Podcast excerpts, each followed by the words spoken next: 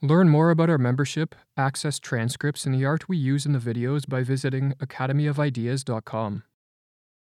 If inflation is not eliminated very soon, all our technological and scientific improvements will not prevent us from a tremendous financial catastrophe that will destroy practically all that civilization has created in the last several hundred years. The philosopher George Santayana stated that those who cannot remember the past are condemned to repeat it. And in the modern day, we are committing a massive economic blunder which has brought ruin to countless past societies. Central banks are inflating our money supplies at rates that could bring about the collapse of our economy and pull down civilization with it. And in this video, using the example of ancient Rome, we will explore the destructive effects of a policy of inflation.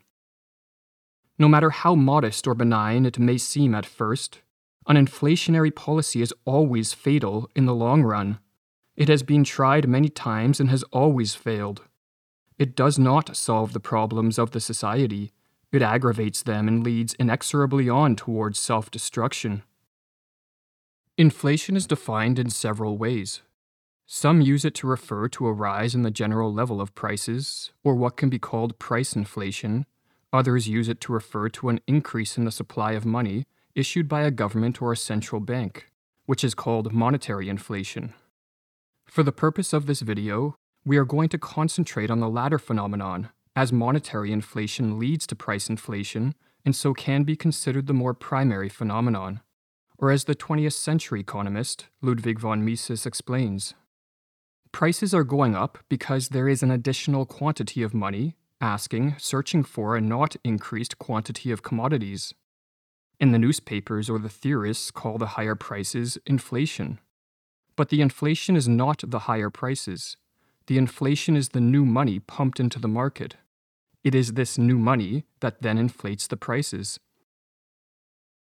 In the early Republic of Rome, the Roman state engaged in a policy of territorial expansion, and with each conquest of a neighboring region, the state plundered the defeated empire's treasury and increased its own hoard.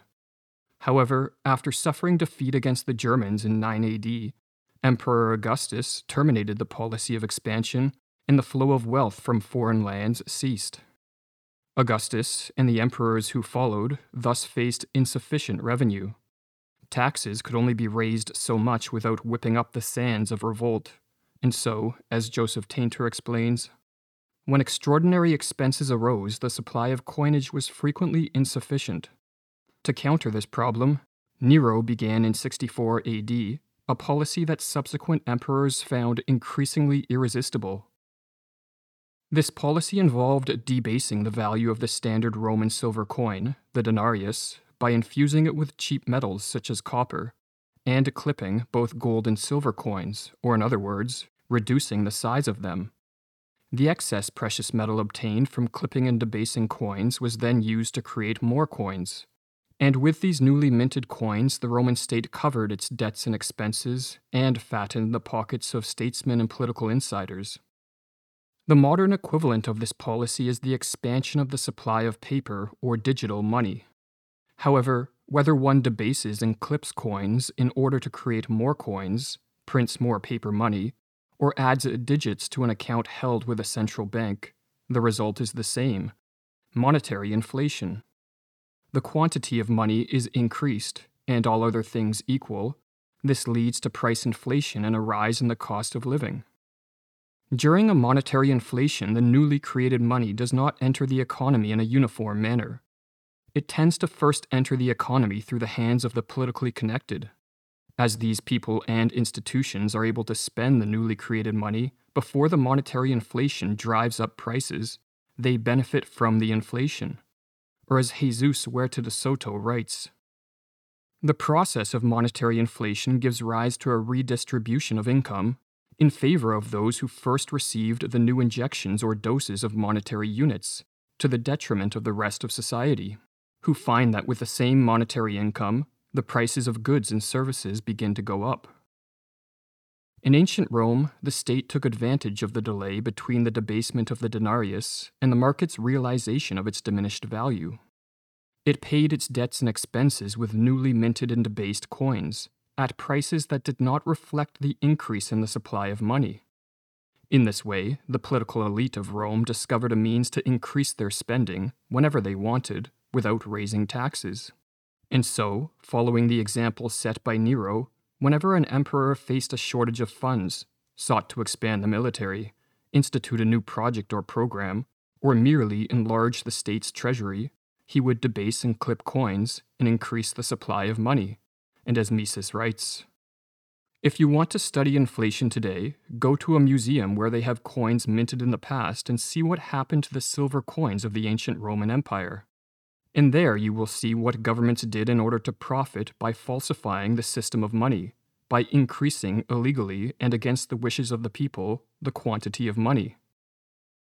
By the year 200 AD, the denarius was debased to 50% of its original silver content, and the rising prices that followed became impossible to ignore.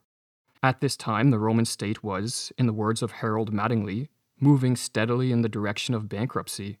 And so, despite the rising prices, the state decided to try to maintain the illusion of prosperity by continuing with its policy of inflation. And as a result, by the latter part of the third century, the currency was so worthless that the state resorted to forced labor. The state was so unable to rely on money to meet its needs that it collected its taxes in the form of supplies directly usable by the military and other branches of government, or in bullion to avoid having to accept its own worthless coins. Referring to what happens to a society when its system of money is progressively destroyed by inflation, the American historian Otto Friedrich explained. If all money becomes worthless, then so does all government, and all society, and all standards. This breakdown in the social order was readily apparent in ancient Rome. During the period between 235 and 284 AD, groups of military deserters, whom the Roman state was unable to pay, roamed the countryside, pillaging small towns and farms. Barbarians sacked and burned towns, destroyed crops, stole cattle, and carried Romans away into slavery. The average reign for an emperor was a few months. Many Roman emperors were executed, and at one time 30 different men laid claim to the throne. Civil wars were common, the population declined, lawlessness prevailed in what remained under Roman control. From barbarism to civilization requires a century, from civilization to barbarism needs but a day, explained the historian Will Durant. In the attempt to deal with rapidly rising prices, in 301 AD, the Emperor Diocletian made the mistake that so many politicians commit during an inflationary period. Refusing to acknowledge that rising prices were primarily driven by the state's policy of monetary inflation, he tried to solve the problem by implementing price controls for goods such as wheat and other necessities. However, these price controls led to shortages, the ruin of merchants, and the decimation of trade between the various regions of Rome. Sheer necessity led to the repeal of the law, explained Lactantius, an advisor to the Emperor Constantine. At one point, Diocletian considered restoring value to the coinage, but the state lacked sufficient stores of silver and gold. Faced with massive expenditures and an ever growing debt, Diocletian, and the emperors who followed him felt their hands to be tied and so continued onward with a policy of inflation. Just as when you start to use certain drugs, you don't know when to stop nor how to stop, it is the same with inflation.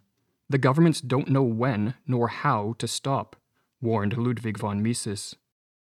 Due to the state's prolonged policy of inflation, in the first half of the fourth century, hyperinflation kicked in, Joseph Tainter writes.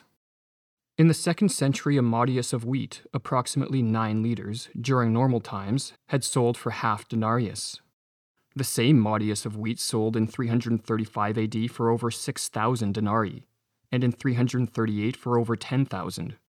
In 324, the gold solidus was worth 4,250 denarii, yet by 337 it was worth 250,000, by 363, the value stood at 30 million denarii to the solidus. Whatever savings commoners held in denarii were reduced to a value of practically nothing.